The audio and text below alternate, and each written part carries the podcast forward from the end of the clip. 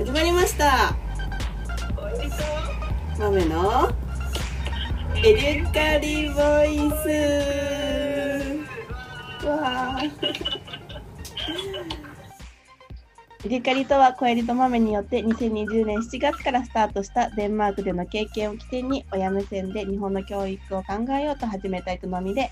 エルカリボイスはイベントで話せなかった話や考えていきたいことをざっくばらに話していく定期更新のラジオです。2回目の配信となりますが、今回はゲストが来ていただいております。はい、ゲストです。えーっと、今回ゲストに来ていただいたのは、えーっと、エルカリのオンラインイベントの2回目でもゲストに参加していただいた大関海平さんです。えっと、海さん、ちょっと軽く自己紹介お願いしてもいいですか？あよろしくお願いします。大関海平と申します。えっ、と、2人にあのご招待いただいた2回目のところで参加させていただいたんですけれども、はい、えー私自身はもともと広告代理店で、えっと、8年ですかね、8年働いて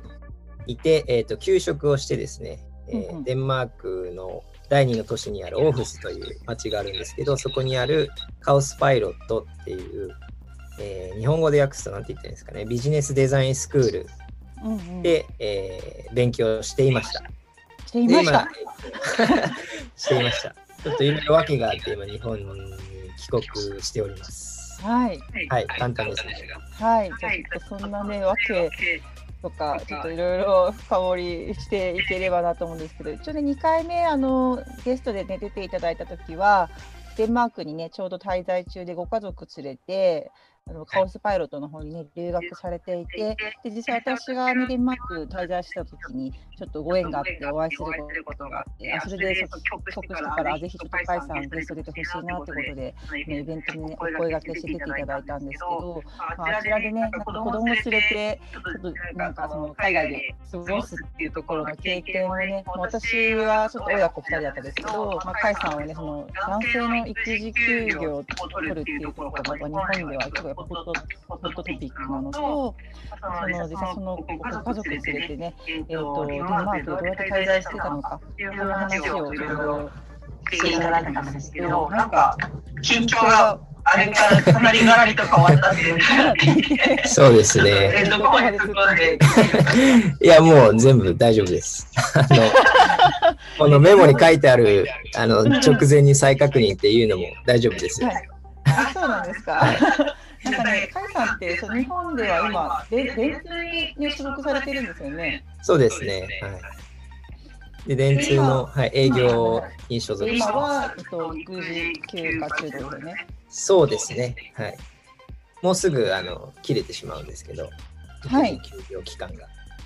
あ、そうなんですね。はい。で、えっ、と、あれ確かなんか、二人前なんか恨まれるって、なんか聞いたんですけど。そうなんですよ。あのーまあ、僕、まあ、ぶっちゃけ結論から言うと、うんあのデンマークのカオスパイロットって今勉強していたところ退学しました12月末で。退学、なんと。で残りあと1年半ぐらいで卒業だったんですけど、はいまた退学してでその退学した理由っていうのがいくつかあって、はい。まずあの一番大きなのがあの僕その第2子が今妻妊娠してるんですけど今妊娠27週目なんですね。うんうんうん。まのはい、で、えっと、12月の12日にデンマークから日本に帰国して、うんで定期検診、その妊婦さんの定期検診っていうのに1月の頭に行ったんですね、妻。はいはい。はい。そしたらですね、その子宮管子宮うん管っていうあの長さ、生まれうんる子宮口までの長さがもう1センチを切ってて、わーお。よかった。で、お医者さんからは、あの、うんもう今生まれてもおかしくない。で、その時へー23週だったんですよ。で、23週って、その生存率として50%ぐらい、23週っうんうん。いうのがあって、もうその日に救急車で運ばれて、もともと通ってた産婦人科じゃなくて、大きな都内の総合病院に行ってて、で、まあ、今もねあの、いつ生まれてもおかしくないっていう状況ではあるんですけど、えっと、絶対安静そうですね。なんでトイレ以外はもう24時間ずっと寝たきりの生活で今このコロナの状況もあってうん僕もあの直接面会させてもらえなくって、ああ、そうですよね。そうなんですそうね。そうなんでその差し入れとかなんかっていうその、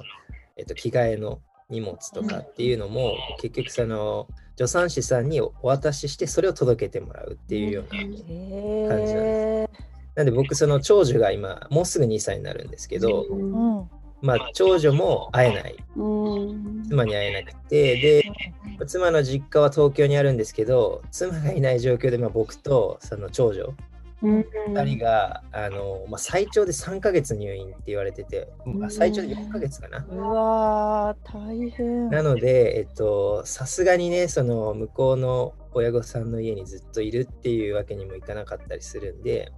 うん今僕実家栃木にあるんですけど、結局その東京にいてもあの会えないんで、うん妻には。なんで、あの、2人で、えっと、僕の実家の方に来てるっていう状況ですね。ただまあ僕の親ももう70、親父は70超えてたりするんで、うんまあ、預けるっていうことは結局はできないんで、今日ね、うん初めてね、実は、長女を僕の、ね、親父に、親父とお袋にね、あの見てもらってるっていう状況なんですよ。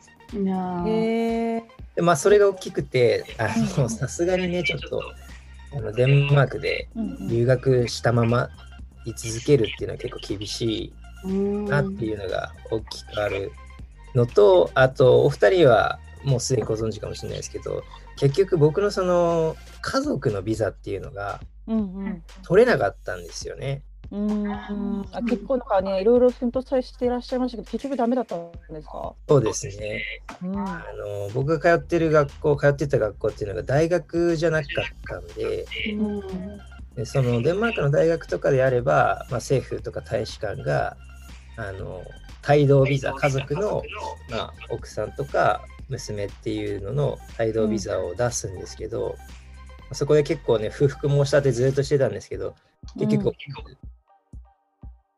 で、まあ、妻と娘自体は、えっと、去年の、えー頭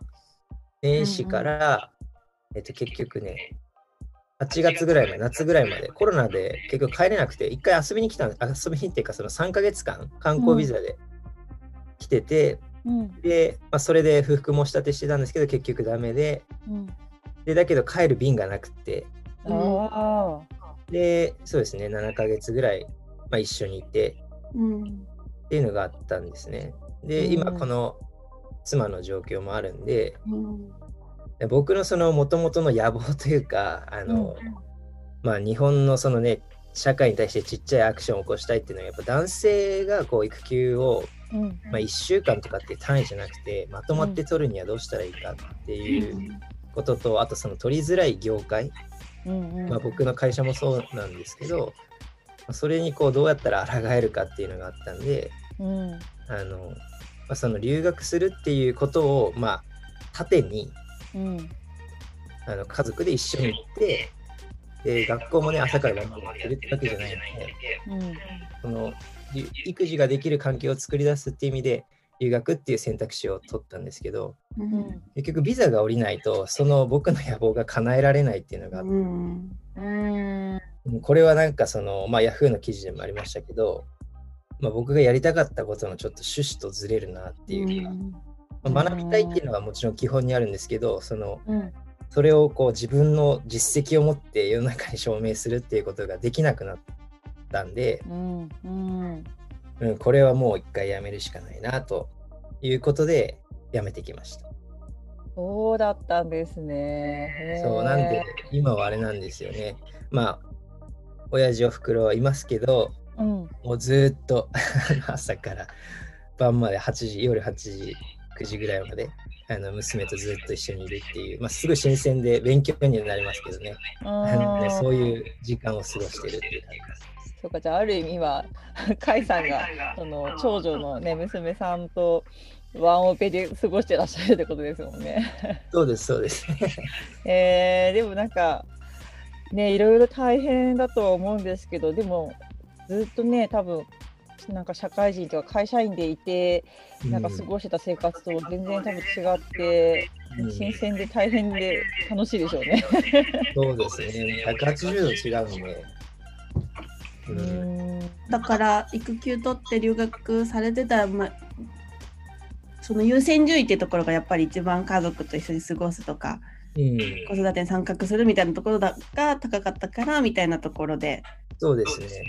っていうのはあとは、そうですね。やっぱ、育休取ってなかったら、今僕、ここにいない。そうですね。うん多分、必死に今働いてるリモートワークしながら、まあ、月に何回か会社に行ってっていうので、多分、娘をシッターさんとか、あの、保育園とかに預けてっていう状況。だったんで、うんうん、やっぱり、だから留学してよかったな。ううんんデンマークに行なかったらこれは絶絶対無理だったんで。うんうんいやもう第二子のに妊娠出産の時にこそ本当に男性育休は必要だっていうふうに思うのでそうですねうん。今もう早速2人目二人目も申請申して請してますね。うんあそうなんですねはい。うんいやでも本当だって今ねまさに奥さんがそんな状態でねもし今カイさんが働いてる状況だったらもうどうにもならないですもんね。そうですね。だから、うん、今完全リモート、100%リモートじゃないんで、あのうんね、やっぱクライアントありきの仕事だったりするんで、うんうん多分栃木に戻ったら仕事成り立たないんですよね、うん。僕の場うん。合。だから実家には帰れないし、うん。うん、じゃあだからといって、ね、向こうの両親にね、子供を働いてんのに預けるっていうのも多分できないし、だったらね、マンスリーマンションとか借りて、うん。あの、まあ、シッターさんとか誰かに預けてっていうのをしてた、まあ、最悪の展開になってたかなと思います。実際今の世の中そういう方もいらっしゃるんだろうなっていうふうにも思いますよね。そうですね、だから僕はまだ目が今、甲斐さんのね、会社、多分電通さんとかね、そういう結構広告業界の方って、めちゃくちゃ本当、がむしゃらに猛烈に働いてる印象があるんですけど、うん。実際私も最近、あの違う会社の小売あと広告代理店の方とちょっとあのお付き合いすることがあって、もうめちゃめちゃ猛烈に働いているのを目に 目の当たりにしたんで、まあうん。そういう職場環境になんかいらっしゃった甲斐さんうん。だからこそ結構育休取るっていう時って結構いろんな葛藤があったんじゃないですか、そうですね。やっぱまあ、うん、なんて言うんだろうな、なんかまあ、1週間以上取るっていうことがあんまり聞き慣れないというか、皆さん、その働いている人っていうのは、まあ、うん、だから女性がね、その数ヶ月取るっていうのは、まあ割とそこは上の人とかも理解はあったりすると思うんですけど、そのバリバリ働いている社員が、うん。なんだろう、1年とか抜けるっていうのは、まあありえない。うんのでうん。だからそこをね、あの、まあ、出産するって、まあ、に妻が最初第一子妊娠した時にどういうふうにしたらそこにアプローチできるのかっていうのを考えててうん。育児をします育休をしますっていうことが受け入れられないんだったらうん。こう違う角度でうん。あの上に話すっていうか周りを説得する方法はないかなっていうのをずっと思ってたんですようね。ん。でかつまあ自分がやっぱり、うん、自分自身もそうだし自分の家族がその育児をしている間に新しい価値観みたいなのを一緒に得られないかな、僕はまあずっと働いてたからあの育児をするっていうことは新しい価値観なんですけど、うんまあ、妻からするとねあの、まあ、これからずっと育児をしていかなくちゃいけない中にこう何か育児をしていながらも刺激になるようなものってないかな与えられないかなって思って。うんうん妻自身で動くのは難しいんだったら僕が何か与えられないかなっていうのでだったらその育児がすごい進んでいる国にもうみんなで行ってしまう。えば何かアクションを起こさなくてもその環境自体が与えるインパクトがあるんじゃないかなと思って。うん。でじゃあそうだっていうんで留学。うん。やっぱ自分がやりたかったことやっぱその社会ソーシャルイノベーートトするっていうのはすごい興味あって、うん。もうこれこれこうだろうっていうのでそこからは結構早かったんですけどね。うん。あでもじゃあ実際あれですかね、デンマークで、まあ、ちょっとね、一緒にいられた時間っていうのはちょっと少なかったかもしれないですけど、皆さんでデンマーク滞在中ってどうですか？そのなんか思いっていうのは少しでも叶えられたんでしょうか？そうですね。やっぱ7ヶ月行って、やっぱまあ周りの僕のね、あの同級生も子供いる人が結構多かったり、うんうん。えっと子供を学校に連れて。級生っていうのはあれですか、カオスパイロットのですかあ、そうです、そうです。うん。うんうん。そう。だし、あの、まあ、ちょっと話ずれるかもしれないですけど、結婚してない人、うん要はあの籍を入れてない人も多いし、うんうん。うんと、僕のクラスメートでびっくりしたのは、21歳のベルギー人男性、うんうん。で、デンマークで出会った、えっと、女性うん。が30、うん4、5歳。で子連れなんですよ。うんうん。留学中にあのお付き合いして、今もお付き合いしてるんだけど、あのその2人の子供が最近でできてで今彼女が妊娠してるんですけどうんうん。うんまあ EU 圏内っていうのもあってなんかそこに対してもやっぱすごいサポートがある。2人は籍を入れてないけどその4人まあ3人とお腹にいる赤ちゃんっていう4人をケアする、うん。あの教育体制だったりとか、うんうん。まあ、コロナ禍におけるそのサポート支援とかうんうん。なかなかこう簡単に産婦人科とか行けないと思うんですけどなんかそこに対するケアみたいなのも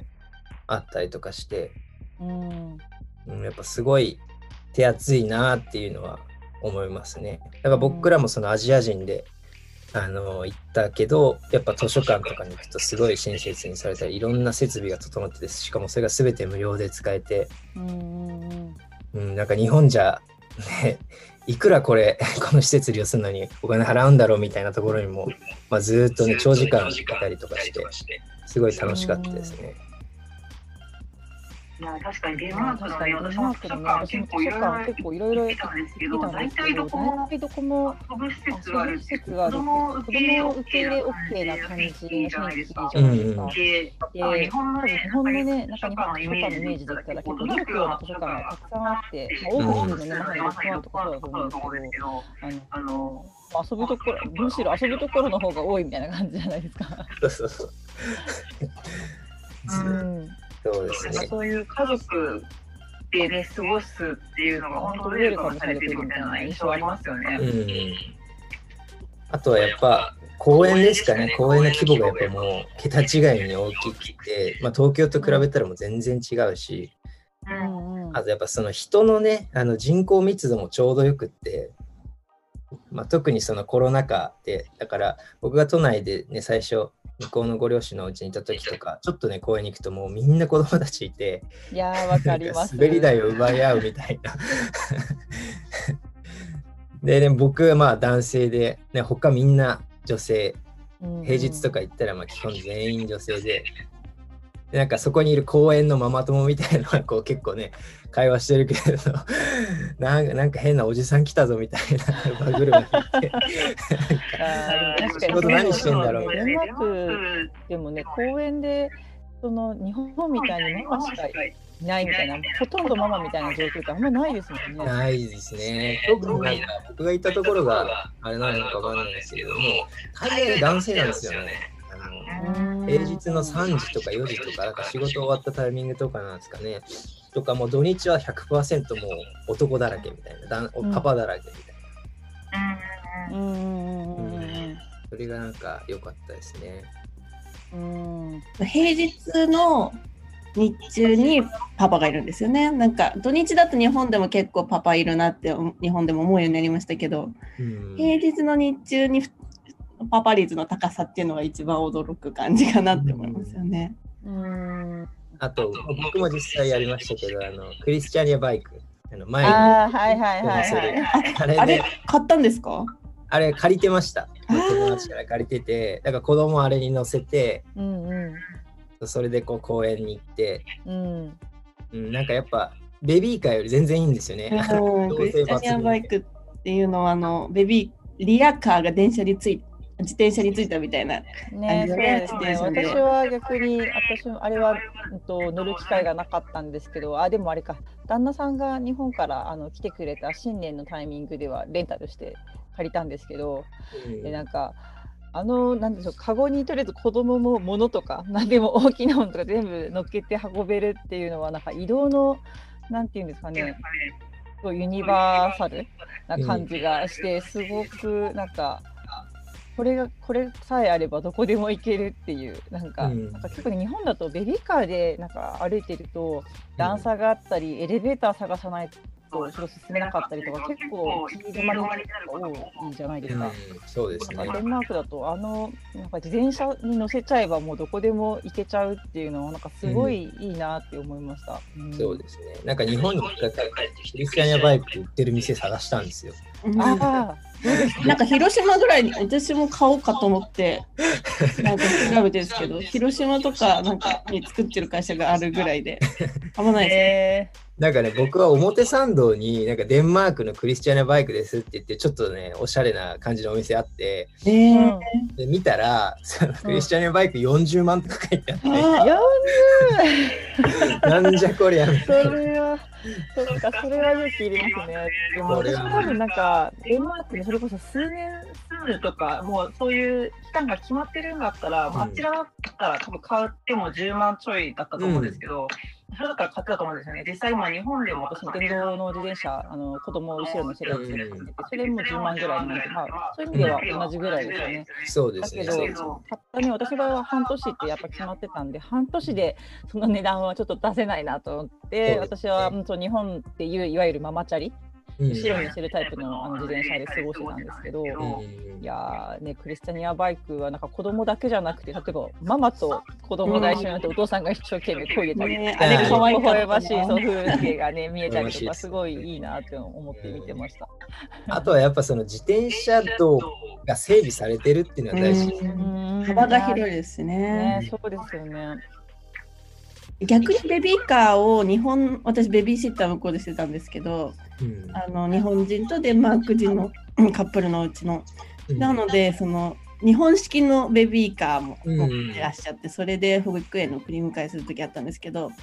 それだともう本当に道がガタガタで、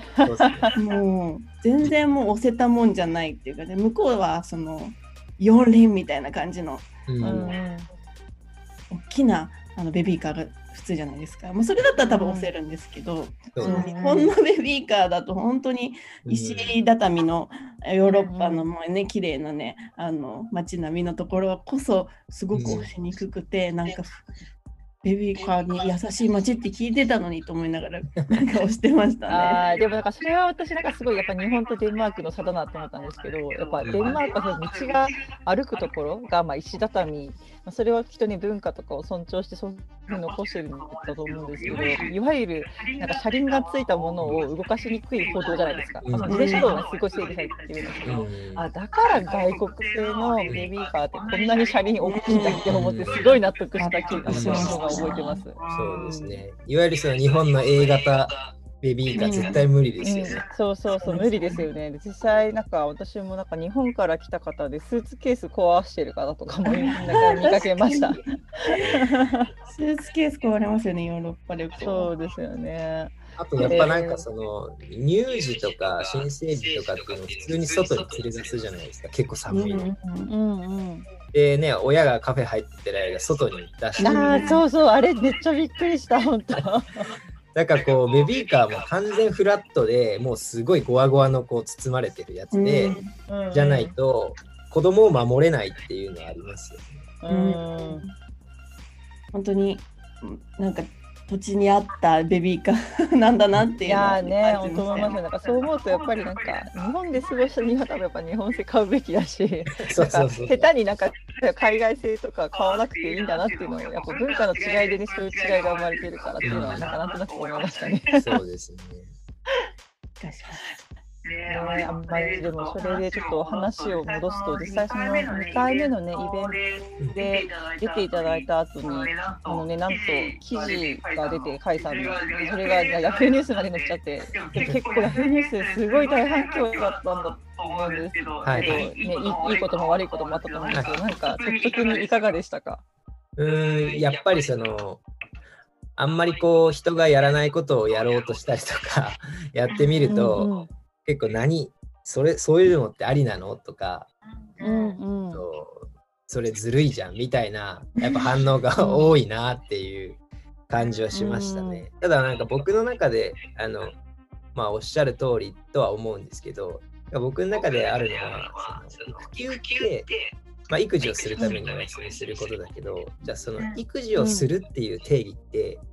人によって結構違うじゃないですか。例えばそのうん。何時間育児をするから育休を取るっていうその時間とかっていう制約は全くないじゃないですか。うん。今までそのなんだろう7時から夜の8時まで働いている働いていた人が育休を取って、えー、と7時から8時までびっちり育児をするっていう人もいるだろうし、うん。えー、と奥さんと一緒に協力しながらもしくはその両親と協力しながら 朝のわか。んないですけど5時から昼の12時までは旦那さんがやる。でそこからは、えっと奥さんにいくつかこう協力してもらってとかってそういうなんかうん夫婦の中でこう考えて構築していくものだと思うので、うん。うん、そのど今までやってって今までやってきた生活要は仕事に夢中になってやってる必死にやるっていう生活をどうしたらこう育児を中心っていうか育児のために生活リズムを変えられるかっていうのが育休を取るっていうことの意味でうん僕はその働いていたところでいきなり育休を取って取るとなると多分、うんまあ取れて1週間だったんですよね。だだからその取り方は最適な育児のあのお休みの仕方じゃない。一番その、ね、僕の娘と奥さんにとってメリットを感じられる。で育児してるって僕の中でもあの満足できるうん。やり方っていうのをいくつか探してた中で僕が取る育児の育休の取り方はあの他の人が取るやり方じゃないっていうのを家族で話し合って選んだ決断なんで、まあこれはもう僕個人の個人と僕の家族の意見なので、うんあのそう思われたとしても僕らはそれで良しとしているというか、そこはなんかこう。記事が出た後ってなんか会社の人からとかの反応ってどうだったんですか？会社の人はですねあのすごいなんか応援してくれてうん。逆にあの近ければ近い人ほど応援してくれててそれはその、結構それを言ってたりしたのもあるしうんうん。あとその僕がその学んだこととかその育児で得たこ育児休業によって得たこととか、まあ、うん。向こうの生活で考え直されたことっていうのを、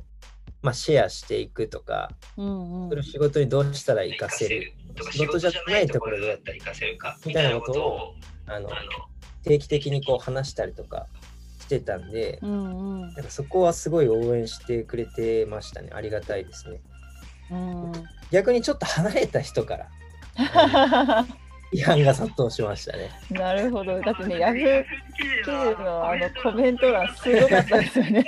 まあ、いつもね、ヤフー記事はありますからね、コメント欄は。でも確か一経済経済カテゴリー確か経1位済気がするんですけど、通り確か1位とかなった気がするんですけど、なんか結構批判のコメントだと、なんか育児休暇ってそんなことで使う、うん留学のために使うものじゃないとか、うん。なんか奥さんがかわいそうとか、なんかそういう、なんだろう、多分ね、甲斐さんから本当遠い人こそそういう批判的な甲斐さんがおっしゃる通り、その育児をどういうふうに向き合うかっていうのは人によって違う。うん。いったところを自分のね価値観ではめて、まあ、批判するっていうところがあるからそういう批判めいた言葉になると思うんですけど本当にあの仕事しながら育児中心で考えられている方もねいらっしゃるだろうし、それができない職場だったりね、うん。あの仕事の仕方をしてきた方はそうやってガラッと変えるために育休を取るっていうのも一つの選択肢だしっていうところはね本当甲斐さんのおっしゃる通り人それぞれの納得してでそれをみんながそうだねって言ったところで応援してくれていったところがあるかなっていうのをすごい話を聞いてて思いました。んなんか学校自体もやっぱ、なんでしょうね、大学じゃないんで、うん。うん、その朝から晩まで行って、で、なんて言うんでしょう、いわゆる定期試験みたいのがあってとは違うんですよね。なんかその個人にフォーカスするプロジェクトとかも結構あって、なんで自分であの学びを進めていってくださいとか、まあ、うん2、3人のチームで進めていってくださいみたいなのがあったんで、うんすごいそこの理解もあるし、例えば9時に学校行って12時にもう帰ってきてしまう。であとは家でいろいろ、まあ、それこそコロナより前からオンラインで、あの、ズームで世界中の人たちと連絡取って、自分でプロジェクトを進めていくっていうのをしてたりしたんで、うんうん。なんかそうですね、そこはやっぱ決定的に違うかなと。なんか大学であの、うんうん。留学してるんだっていうのがあると、えもうずっと朝から晩まで大学行ってるんでしょっていう感じになるかもしれないですけど、そこは違うですね。うん。さらにその子育てしやすい国っていうところも踏まえてね考えられてたっていうデンマークのチョイスですからね。そうです 同級生がなんか1歳児学校に連れてきたりとかしてて、うんうんうんうん。それも結構驚きましたね。あと犬連れてくるとか 普通に。いやまあでもそういう意味でやっぱカオスパイロットはねなんかもともとなんだろう学校の成り立ちから結構変わってるじゃないですか。もともとねはいはい。政治家のね今デンマークのね、まあ、あの政党の党首だった方が立ち上げられてる学校だったりとか、はい。まあビジネススクールと言いつつも MBA は MBA は取れないけど、うんうんなんかクリエイティブをね軸にしてなんかそのビジネスを学ぶっていうところでやっぱ結構なんか特色がある学校だなと思うからそういったところもねやっぱそういう雰囲気とかあの学生さん集まってる学生さんも確かほとんど社会人でしたよね。えっ、とですね、半分ぐらいですかね。うんうん。結構あの若返ってる、だんだん年々そうのん生徒の年齢っていうのが若返ってて、うん今平均年齢どれぐらい ?24 歳とかであそんなに若いんだ。なんかもっと年上かと思ってた。うん、僕クラスの中で上から3番目ぐらいですね、年で。うんうんうんうんうん。そうそう。そうなんですよ。そうなんですね。なんか途中で帰ってきちゃったっていう話でしたけどうんなんか学んだこととかうん。うんこれは持って帰れたなみたいなところカオスパイロットのうんうん。経験にありますか、うん、育児じゃないところで言うと、やっぱりその、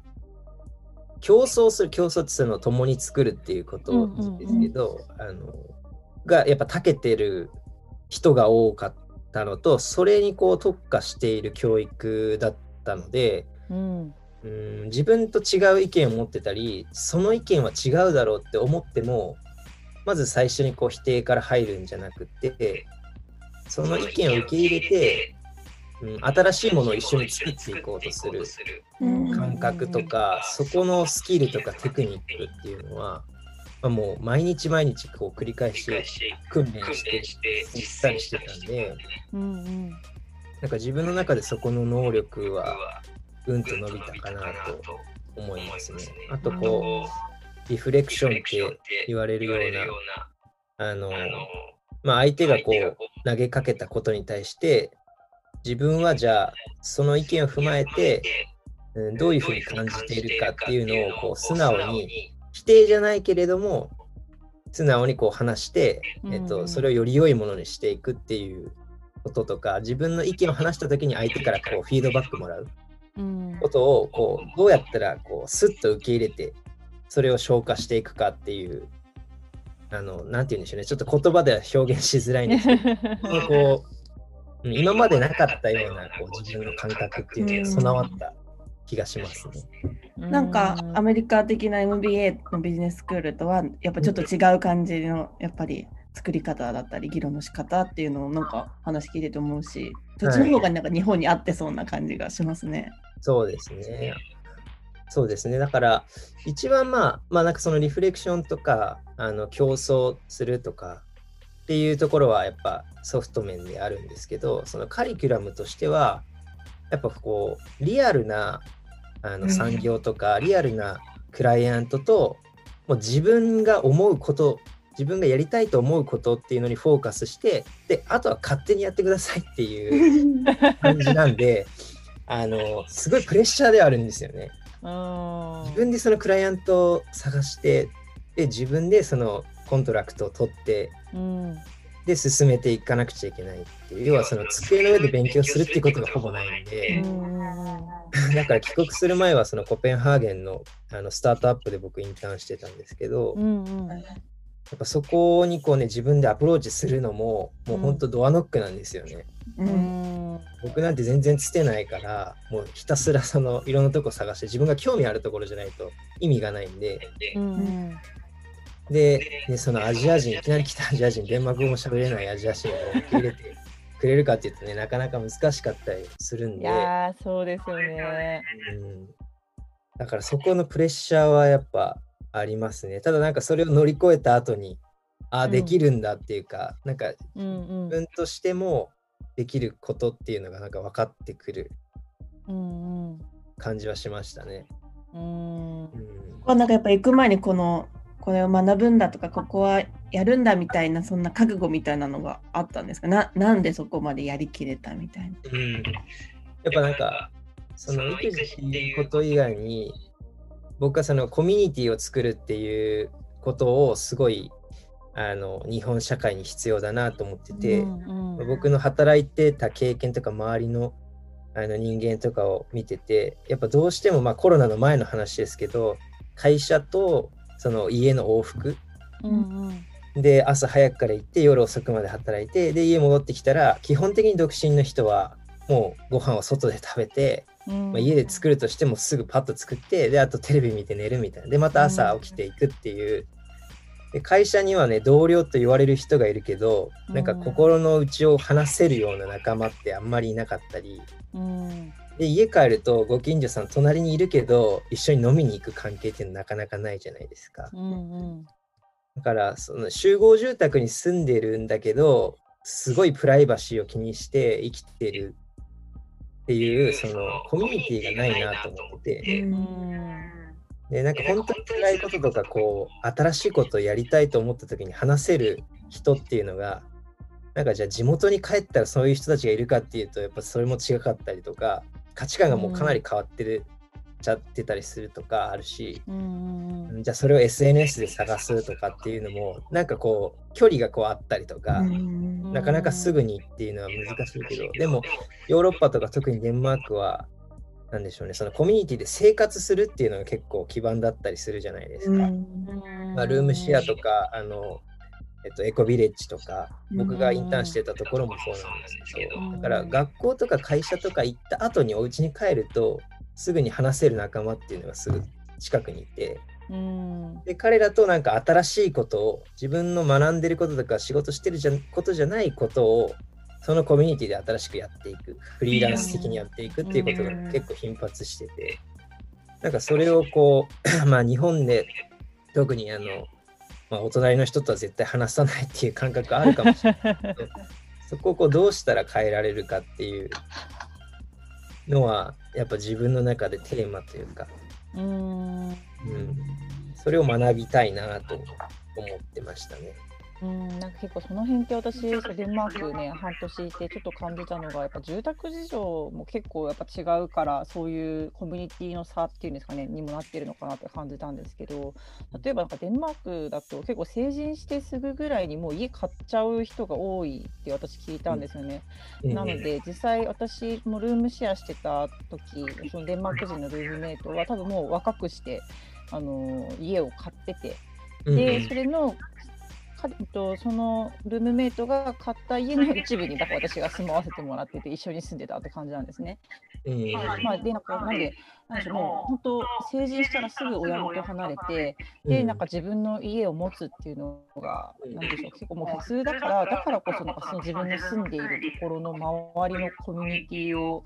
なん。か意識してなんか暮らすのかなってすごい思ったんですよね。で実際その私が住んでた、まあ、ある意味集合住住宅。はやっぱその住民同士の Facebook のコミュニティとかもあるらしくて、それこそ私、本当おっちょこちょいだから、なんか結構いろいろ物を落としたりとかしてるんですよね。でそのために一回そうだ、家の鍵いや違う、自転車の鍵だ。自転車の鍵を敷地内で落としちゃって、ああ、どうしよう、ないないとか言ったら、そのルームメイトから、なんか、エリコのこの鍵落ちてたって、なんか1階のなんとかさんから、フェイスブックで連絡あったよみたいな。え、あ、そんなフェイスブックでやり取りしてんだみたいな、結構衝撃で、なんか面白かったです。うんまあ家を買うかどうかわかんないですけど、それぞれね成人して自立みたいなところはね、うんあの一つのキーワードとしてデンマーク人の人はみんな思っているっていう印象はありますよね。そうですね。でも一人で生きていけないから助け合って生きていくっていう認識も、うん。まあ福祉国家ってとこもありますけど、うん。すごくそれぞれが持っててだからこそみたいなコミュニティがどんどんできていくっていう感じううん。んな印象がありますよね。うん。まあ、多分日本もねなんかなんでしょうライフステージが変わる。例えば子供ができたりとかすると一気にやっぱうん近所付き合いが、ね、一気に広がったりとかして変わるのは実感するんですけどでもやっぱそれにしても結構賃貸か分譲かでもねなんか全然その人付き合いが違ったりするしなんかその辺はうん。デンマークと日本でやっぱかなりね差があるなってなんか聞いてて思いました。うんやっぱそのその教育にかけるお金お金を心配しなくていいじいいですすか？親として。無償なん。でうん。で。大学行くと逆にお金もらえたりするかいらやーそうですよね。そうだからまあね世界なんだろう世界一周とかしてる子結構いたしうん。そんなにお金なくてもやっぱ自己投資でそれをしてたりとか。うん。うん。あのまあローン組んで家買ってでもやっぱうん。その住宅事情としてはすぐ売れるっていうのがあったりするんで、うん。オフィスとかもバンバンすぐに売れるうん。ってけ結構聞いてたんですけど、うん。なので普通にその買うことはもう恐れない。うん。だから若い人もあのサマーハウス買ったりとか、うん。カップルでいくらか出し合って買うとかっていうのをしたりとか、周りに結構いましたね。うん。確かにリスクをね取れる社会っていうのはね本当全然違いますよね行動が。うん。うん、ねまあでもその甲斐さんがそのうん。自由にやらなきゃいけないとかプレッシャーだったみたいなお話されてましたけどうちの夫は CIID でやってましたけどまあ同じような状況で日本みたいにお膳立てとかなんかこの人を卒業させないといけないみたいなうん。責任感を学校側が持っているってわけではなくうん。指導教官がどうとかとかそういう話じゃなく自分でこの環境を使っていかに何をすすするのか、うん。うんそれの、まあ、相談には乗るよみたいな。うん。だったらなんかつなげるよが人脈みたいな感じ。うん。とか、まああなたの意思は何なのみたいなところうん。をやっぱり求められて最初はそこに戸惑っていた感じ。うん。を見てたんですけど、うん。まあ、本当にそれが自分でできるかどうかが本当に結果何持って帰れるかによって違うなっていうふうに横から見たんでそれを日本人全員ができるかっていうとうん。結構厳しい環境だなっていうふうにも。いや、そうねその甲斐さんはすごく短期間でも意思を持ってやられてたのがそこがあいや。いやああったんだなっていうふうにお話聞いて思いました。うん。なんかそうですね、僕、同級生もそのサバティカル、要は長期休暇うんうんする子がね、5人か6人ぐらいいて、うん。なんで僕らと、まあ僕僕もあれですもあれですけど、しちゃったけど、僕らの代と一緒に卒業するんじゃなくて、もう今このコロナで、そのオンラインになってしまったことに、あの教育の価値はないって思ってる、主張してる生徒も何人いて、その子たちはあの退学はしないけど、もうこの代で一緒に卒業するのていう。嫌だっていう決断をして、5人ぐらいは、その1個下の学年と卒業するっていうのを決めたり、もう1個下、さらに。うんうんうんっていうそのサバティカルをする、なんて言うんでしょうね、土壌があるというか、日本だとちょっと考えられないというか、え留年じゃんって、すごいネガティブにな捉えられると思うんだけど、学校としては、あなたが決断したならそうしてくださいっていう。でそれは何のネガティブにも働かない。うんうんううんん、それはすごいなと思いましたね。うんでもねこのコロナ禍でましたねイベントでもうんずっと学校に残っている人たちの割合の話ありましたよね。12年ぐらい、ね、高校にいるみたいな。そうなんですね。うんそっか。で、なんかこのね、なんかコロナ禍でうん結構その、サバティカルだったり、まあもともと多分そういう文化があって、なんかその自分の進路を、まあ、すぐなんか柔軟にスイッチするみたいななんか生き方がデンマークで結構普通だなっていうのをすごい私も感じてたんですけど、うんこのコロナ禍でそれがより加速した気がしてて。うんで実際、かいかいさんってねあの、コロナの前と、あとコロナの後も、どっぷり結構デンマークうん経験されてたと思うんですけど、うん。なんかその辺その違いと、うん。あと実際コロナ禍に突入した後のそのデンマークでの生活っていかがでしたか、うん。マークでの生活っていかがでしたか？やっぱり、まずその政府の方針として、すごい明確、黒と白がなくて、うん。なんか日本で言ういわゆる要請みたいな曖昧なことではなくて、これをしたらダメ、ここに行ってはダメっていうのがあって、それを国民がちゃんと従って、でそれに対してアクションしていくので、あとそこに対するお金の保証っていうのがうん。きちっとあるんで、なんかこう、バツッと変わったイメージ。なんとなくこう、グレーな部分が出てきて、うん。コロナです、ダメですってなってから、うん。国民のその生活行動ががっつり変わるっていうか、うんで、やっぱりそのカオスパイロットにいる学生からすると、やっぱ全部オンラインだったけど、でもやっぱりその教育がすごいフレキシブルだったから、だったので、あの、なんでしょうね。全然そのダメージを受けないんですよね。あのコロナだからといって。もともとみんなね、その世界中に飛び散ってやってたりするし、じゃあその世界中に行けない場合はもうオンラインで、うん。あの例えばタイの、あの、なんだろう、えっと、フードウェイストをこう削減していこうと考えてる同期がいたんですけど、うん彼女なんかはタイには行けなかったけど、そのタイの人たちと交流しながらどういうふうにプロジェクトを進めていくかとか、うん。うんコロナっていうことを、まあ、言い方悪いですけど利用してうんそれをどういうふうにあのコロナ禍で、えっと最終的なアウトプットとして出していけばいいのかっていうのをシフトしていく。そっちの方がこう需要があるじゃないですか。うん。うん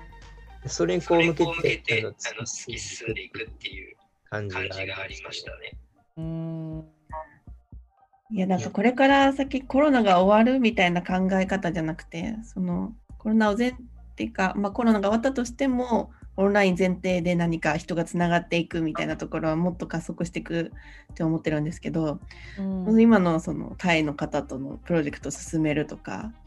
なんかそれがまあみんなが今この状況が当たり前世界中っていうところもあると思うんですけど、それって本当に新しいなんかプロジェクトの進め方っていうか、うん。うん。うんっていう感じがしてすごい今聞いててワクワクしましたね。うん いやーでもね、そうですね、オンラインがこんなに進んだこともあって、まあ、デンマークはね、もともとオンラインとかデジタルすごい進んでたのもあって、多分コロナ禍でもね、本当違和感なく、なんかその、なんかオンラインの波に乗って、さらに加速している印象があって、まあ、日本はね、多分乗れてる人は乗ってるし、乗れてない人は、ちょっと若干頑張りながらもついてきてる感じだと思うんですけど、なんかせっかくならね、本当この波に乗っていろいろなんか進むところは進んでほしいですよね、世の中ね。うん。やっぱそのなくなっていく産業ってあるじゃないですか。そのコロナじゃなくて、もう昔から考えたとしてあのうん。なんでしょうね。まあ、例えばその、公衆電話とかってもうどんどんなくなっていくじゃないです。なくなってるじゃないですか。うんうんただね、当時はすごいそれがもう当たり前のように公衆電話っていうのがどこにでもあるような光景があったと思うんですけど、なんかそれ、その、うん、人々がモバイルを持つようになって廃れていったわけですけど、なんか、じゃあどうしたらその公衆電話をたくさん設置できるかとかっていうのを考えるんじゃなくて、なんか時代の背景を踏まえながら、どうしたらその新しいこう制約とかチャレンジングなことを受け入れて、新しいものを作っていくか、新しいアウトプットをしていくかっていうことを考えていきましょうっていううん教育なんですよね。だから、なんかその自分が今置かれてる状況に、ああ、なんだよ政府とか、うんなんであのもうちょっと保証出してくれよっていうよりかは、今こういうふうな制約がある中で、じゃあどうしたらそれを利益を最大にできるかとか、あの自分がしている能力を最大限にできるかとか、今このステイホーム期間中に何を学べば、終わった後にこう新しくステップアップできるかみたいなことを考えてる人が多くて、そこはこう、なんて言うんでしょうね。日本人って言ったらあれなのかもしれないですけど、こうそれをこう、なんだろう、悲観的に考えないというか、うんうんうん。うんなんで会社保証してくんねえんだ、なんでうちの会社こうなんだとか、なんで政府はこうなんだって、もちろんそうなんだけど、うんじゃあ自分としては何がしたいの？っていうの。を、うんうん。あの学校から問われるんですよね。うん。うん。本当にしたいことは何なのこれ終わった後何したいっていうの。をやっぱこう突っ込まれるんでドキッとするんですよね。ううん。んうん。面白い。なん。か本当はね、日本人はこう制限がある方がかいなんか新しいアイデアを作り出すの得意な私は国民だと勝手に思ってるんですけど、その災害が島国だと。か、なんかいろいろな条件の中でこうしてきた国だから。だから本当その二極化になってるなっていう印象もありますし、逆にそこにチャンスあるなってこう動いてる人たちもたくさんいるので、うん。なんかそこら辺日本も負けないで、なんかうん。何かが生み出していかれるといいなっていうふうに思いますね。うんうん。そうですね。うん。なんか教育がそういうことを自分で主体的に考えるような教育をもう小さい時からやっぱ与えてほしいなとは思いますね。やっぱデンマークってそこすごい上手だなというか。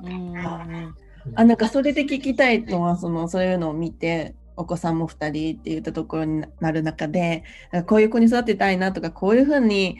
お子供と関わっていきたいなとか教育受けさせたいなっていうのはなんか甲斐さんあったりします？ああ、でも、デンマーク流というか、その、まあ、デンマークであったような自分たちで生徒がルールを作るとか、先生に疑問から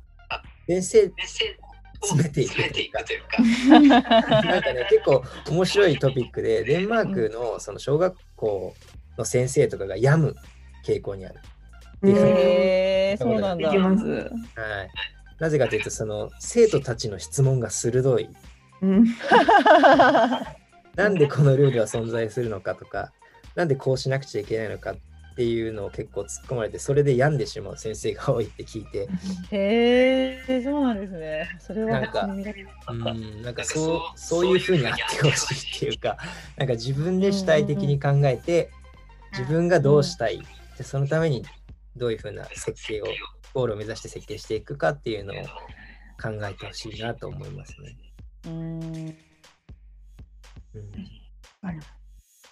今あれ甲斐さんってその退学される直前までも多分いろいろプロジェクトを動かしていらっしゃるとかおっしゃると思うんですけど、はいなんかそれって継続したりするんですか？そうですね、あのこれ、またちょっと新しいニュースなんですけど、あの、うん。退学する前にですね、自分がやっぱこの学びを続けるためにどうしたらいいのかっていうのを考えてて、で、僕のその育休っていう期間はもう2月で終わっちゃうんですけど、第一子の。はいはい。で、まあ、たまたまね、第二子が、まあ、無事に生まれてほしいんですけども、まあ生まれたらまた育休を取ろうと思って、ただ、とはいえ、その、会社を休職するタイミングでは、あの第二子生まれるっていうのは分かってなかったんで、うん。会社との契約があって、それはその、まあ、留学して育休して、そのトータルで、えっと、与えられている期間は3年間なんですね。はいはい。それが2022年の夏なんですけど、マカオスパイロット3年間のプログラムなんで、があの会社とそういうふうな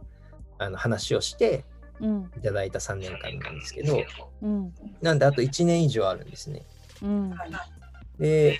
学びを続けたいとか、その家族が繰り返しになっちゃうんですけど、同じようにその教育っていう価値観を少しでも新しい刺激を受けてほしいっていうのはあるんで、うん。それを継続するためにどうしたらいいのかって考えたときに、僕はあの、うんカオスパイロット退学する前にですね、あのスウェーデンのうん。大学院を受験しまして、うん。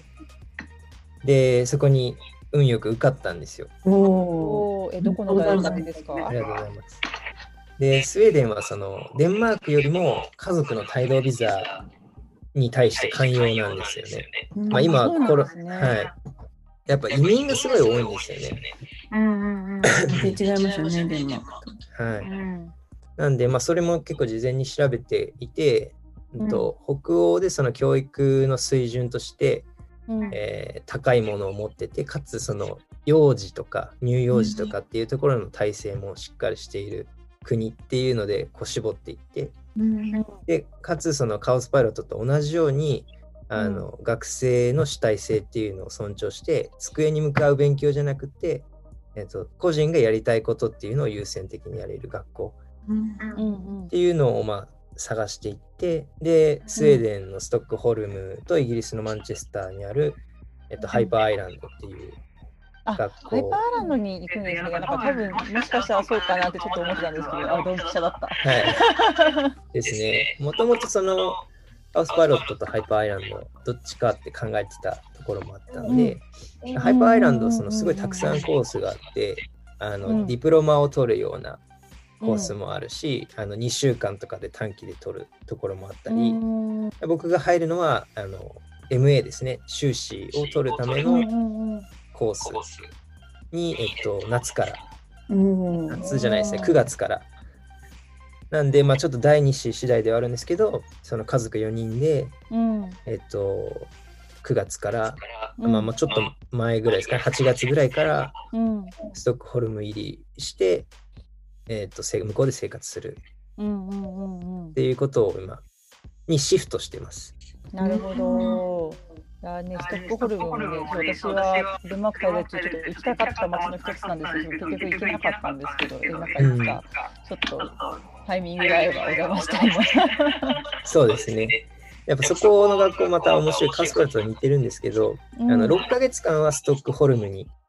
いないといけないんですね。で、6ヶ月の間は、あのいろいろなインプットと同時に自分でやりたいことっていうのをそのストックホルム内でやっていうんく。ただその残りの6ヶ月、1年間のプログラムなんですけど、うん。えっと、年が変わって1月から、ええー7月ーまで7月まっていうのは同じように、同じようにカスパルと同じように世界でどこに行ってもいいですよ。よ。で誰と組んでやってもいいですよ。っていうのがあって、なんでまあ、あの変な話、東京に戻ってやってもいいし、日本のどこか違う県に行ってもいいし、ブラジルに行ってもいいしっていう、まあ、本当にコロナ次第ではあるんですけど、うんそういうプロジェクト、あのカリキュラムなんで、うんうん。まあ、その子供がいてあの東京に戻る日本に戻るっていうことも踏まえながらうんうん。このカリキュラムだったらあの学び続けながら育児もしながらうん。家族への刺激にもなるかなと思って選びましいや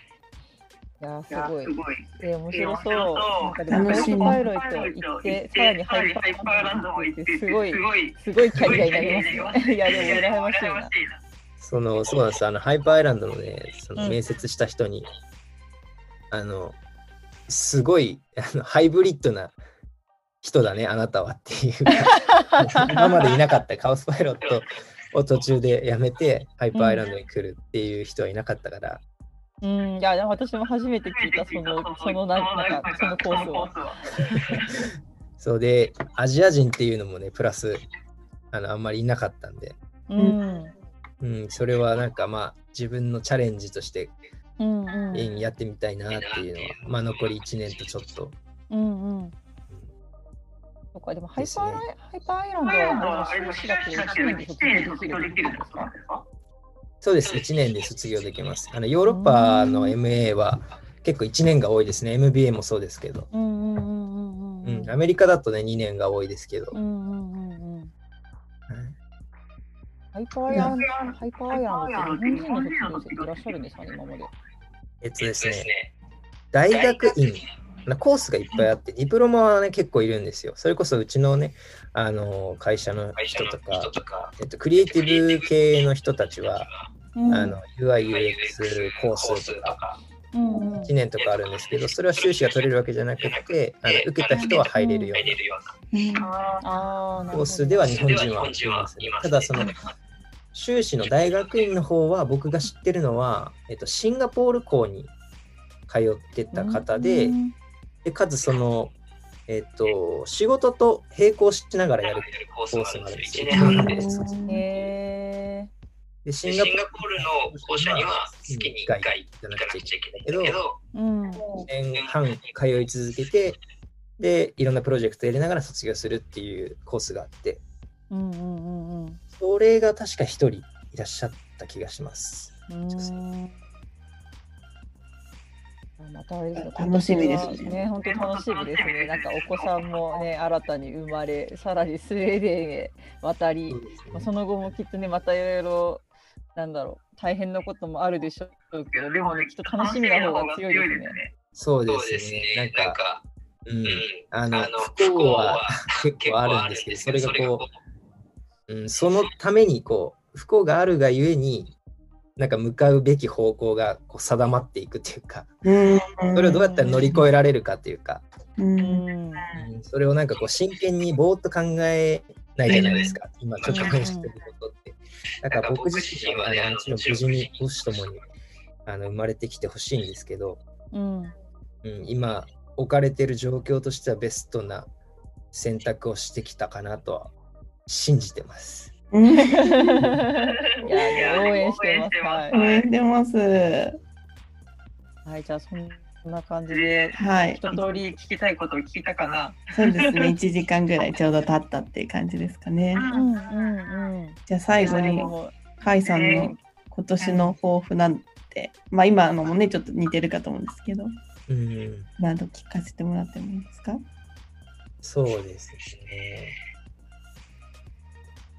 なんか抱負とはちょっと違うんですけど、うん、やっぱりその女性とかお母さんとか、うん、まあパートナーですね、に本当にやっぱり感謝しなければいけないなと、改めて 自分で思ってて、うん、なんかね、やっぱなかなかこうまとまった期間、男性がこう育児に向き合うっていう時間が取れないじゃないですか。日本のね、今の環境結局だとそうですよね。そう。で子供がね、じゃあ寝かす寝かしつけるっていう時に、なんかよくある言葉で自分もしかしたら走ってたかもしれないんですけど、僕が寝かしつけても寝ないからママだよって言って、結局その渡しちゃう、子供を渡しちゃう。それってやっぱ支えがあるからそれが成立してるんで、僕今その自分の妻がいないっていう、もうどうしようもない状況で自分がやるしかなくて、それ仕事と結構似てて、うん。自分でそのどうしたらこの子供を守れてかつ安心させられるかっていう課題を結構抱えててそれをこう、じ制限時間内に一日の与えられた中でうまく効率よくしていくにはどうしたらいいのかかっていうのをすごい考えるようになって。て。うん。でっていうのと同時にやっぱなんでしょうね。働いてた時はこう何か成果を上げるとか誰かと協力して成し遂げるみたいなことをまあ辛いけどでも育児ってそのずっと子供と向き合ってると自分って何してんだろうっていうのをすごい最近思うんですよね。なんか子供と一緒にその教育テレビとか見ててあこれって世の中になんか価値観を与えられてないっていう今まで やってきたことがな他人と比較したらあれなんですけどその周りの人間は今おどれぐらいハードに働いてどれぐらいどれぐらい稼稼いいででとか。でどれぐらい社会に貢献してるのかってないないバー見てんだろうとか何糸巻きずっと2時間も歌ってんだろうっていうのがよぎったりするんですけどなんだろうぼーっと生活してることにもやもやしてた時期があったんですけど